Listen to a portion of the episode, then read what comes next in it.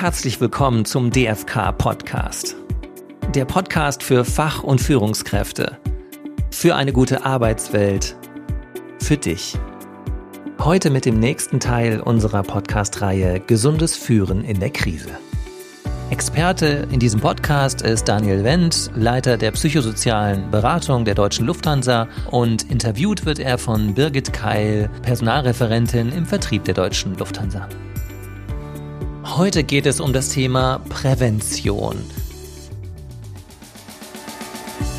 Was kann ich als Führungskraft präventiv tun, sodass meine Mitarbeiter gesund bleiben und es gar nicht erst zu problematischen Gesundheitsthemen kommt? Gute Einsichten. Daniel, wir haben uns in der letzten Folge sehr intensiv mit der ersten Säule des gesunden Führungs beschäftigt, der Selbstfürsorge. Mhm.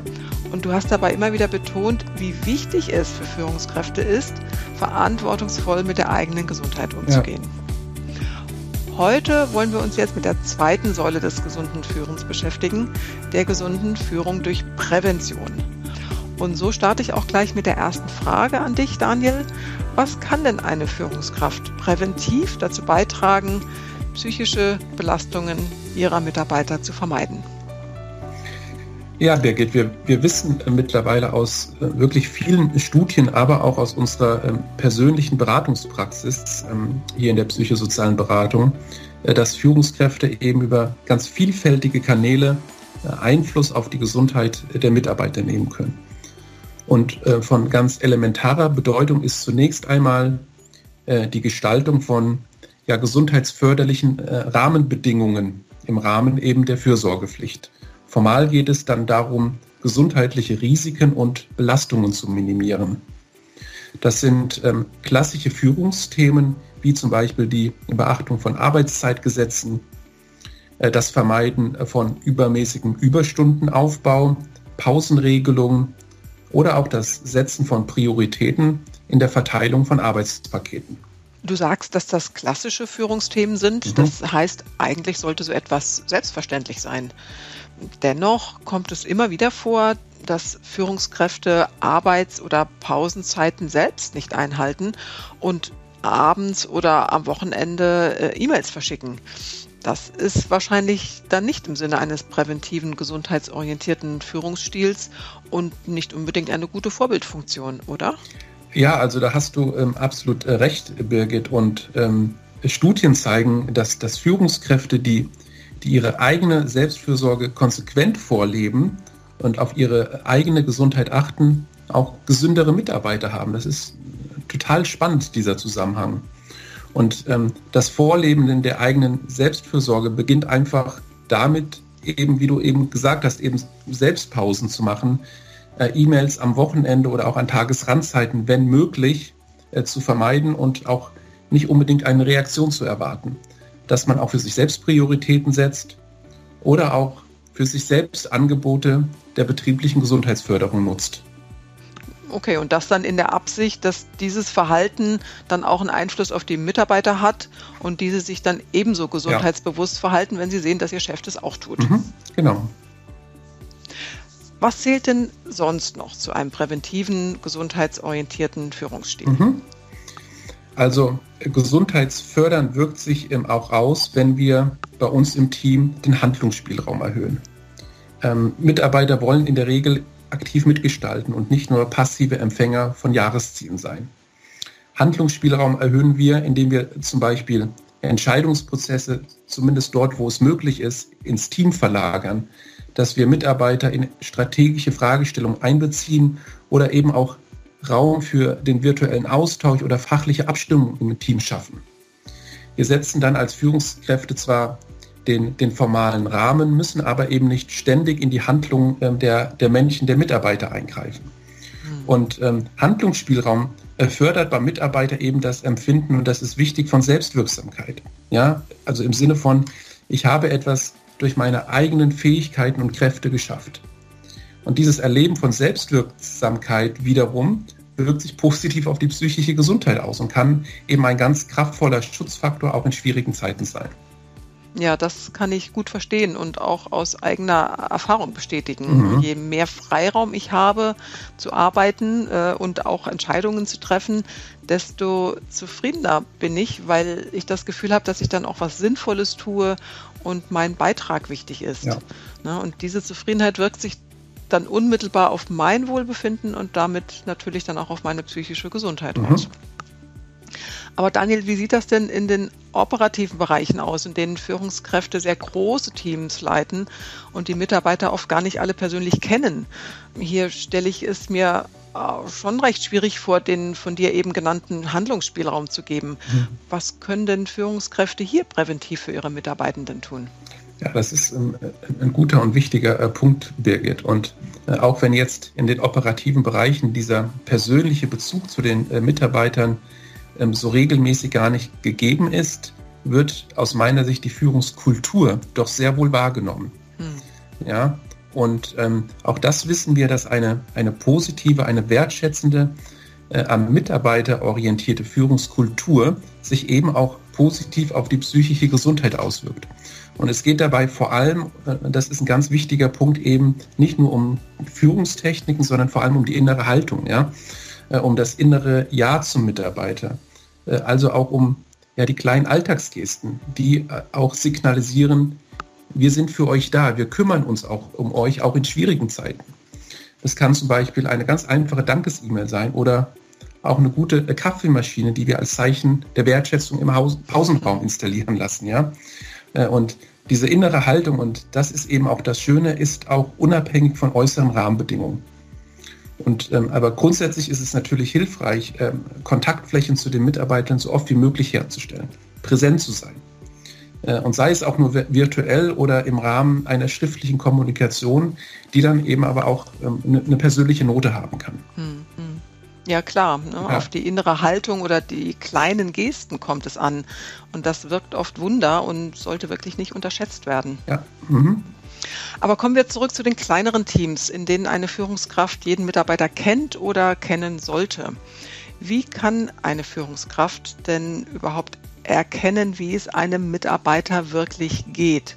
Insbesondere jetzt in Zeiten, wo ja viele im Homeoffice arbeiten und man sich kaum persönlich sieht. Ähm, also wichtig ist, Birgit, dass wir eben auch virtuell Gespräche und Rücksprachen führen, ja? also regelmäßig im Kontakt bleiben sich ähm, für den Menschen hinter dem Mitarbeiter zu interessieren, dass wir auch proaktiv nachfragen und vor allem eben, ja, ich sage jetzt mal, die emotionale Verbindung von Mensch zu Mensch ähm, aufrechterhalten oder auch stärken.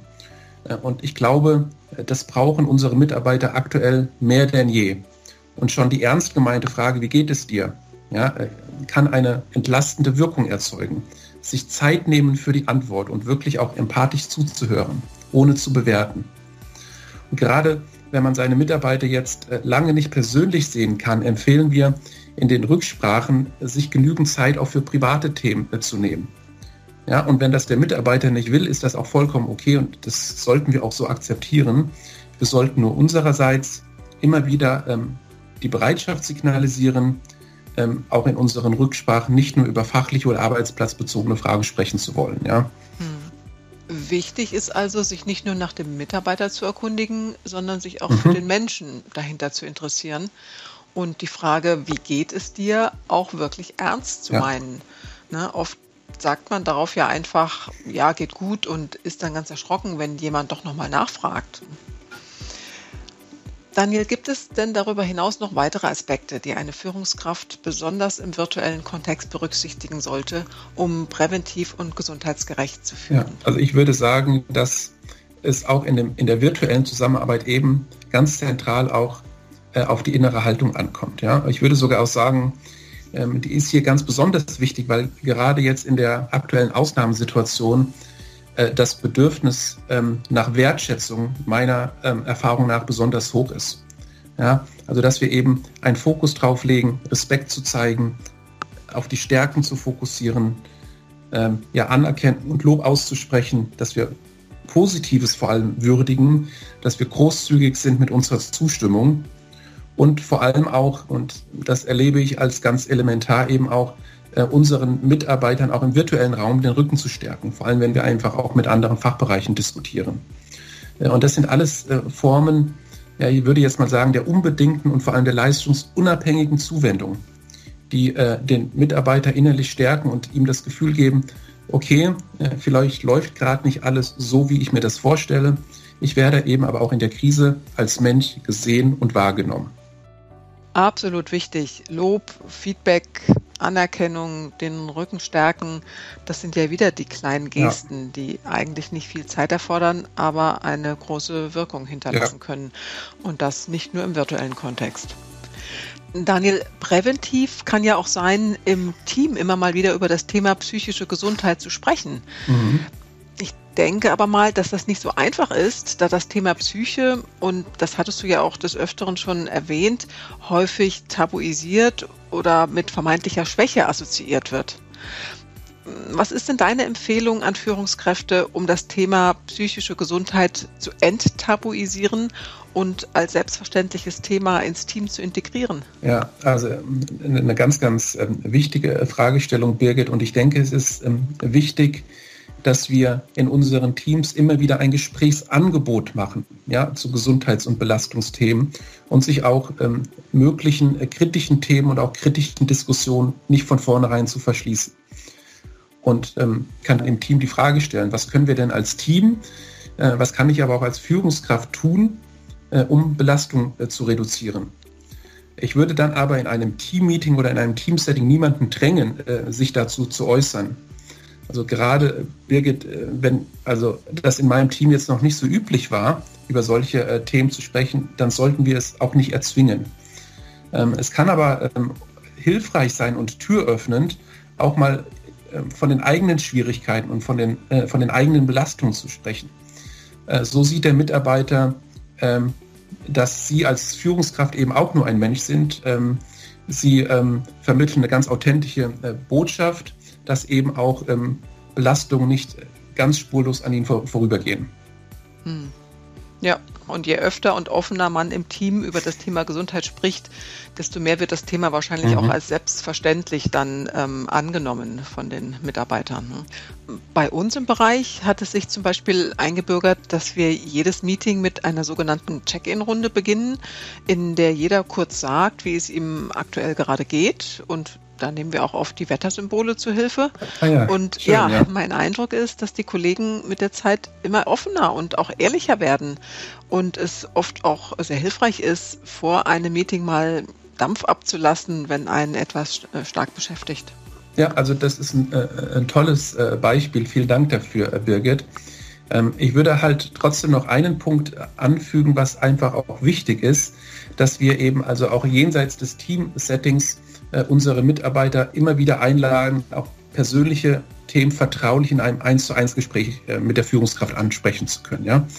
Äh, nicht jeder ähm, öffnet sich einfach gerne in der Gruppe und ähm, wie gesagt, das ist auch okay. Ähm, und in meinen persönlichen Rücksprachen mit meinen Mitarbeitern sollte ich aber das Belastungsthema auf jeden Fall regelmäßig aufnehmen und mich einfach auch nach der persönlichen Situation des, ähm, des individuellen Mitarbeiters erkundigen. Daniel, lass uns zum heutigen Praxistipp kommen. Was hast du heute für unsere Zuhörer mitgebracht?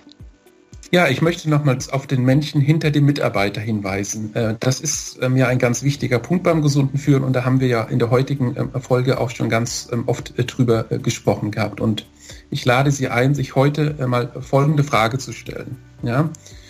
Kenne ich in, in groben Zügen die persönlichen Umstände meiner Mitarbeiter? Kenne ich den Namen des Partners der Kinder? Ja, ganz einfache Frage erstmal. Und wenn die Antwort Nein oder teils, teils lautet, überlegen Sie doch mal, äh, wie man im nächsten Gespräch mit dem Mitarbeiter ähm, die Antworten auf diese Fragen in einer empathischen Weise herausfinden kann, ohne natürlich den Mitarbeiter ähm, auszuhorchen und zu bedrängen. Das ist ja ganz klar. Äh, wichtig ist dann aber auch ähm, bei sich bietender Gelegenheit an diese neuen Erkenntnisse anzuknüpfen. Im Sinne von, du, du hast mir doch ähm, letztens von dein, deinem Plan erzählt, äh, deine Küche zu renovieren. Verfolgst du die Idee immer noch? Ja? Ähm, das ist aber viel, viel mehr als Smalltalk, weil ich eben den Mitarbeiter in seinen persönlichen Lebensbezügen abhole. Äh, ich mich dann in den Gesprächssituationen daran erinnere und eben äh, dem Mitarbeiter das Gefühl gebe, du wirst auch als Mensch wahrgenommen. Alles klar, vielen Dank. Das hört sich doch gar nicht so schwer an, sich einfach mal interessiert und empathisch dem Menschen hinter dem Mitarbeiter zuzuwenden. Und damit sind wir auch schon wieder am Ende des heutigen Podcasts angekommen. Vielen Dank, Daniel, für die vielen Informationen zum gesunden Führen durch Prävention. Ja, sehr gerne. Weitere Informationen zum Thema gesundes Führen und Gesundheit am Arbeitsplatz finden alle Mitglieder auf unserer Webseite im internen Bereich in der Infothek unter www.dfk.eu. Sollten Sie noch kein Mitglied sein, werden Sie es doch. Den Link zur Aufnahme ins Team DFK finden Sie unten in den Shownotes. Herzlichen Dank und bis zum nächsten Mal.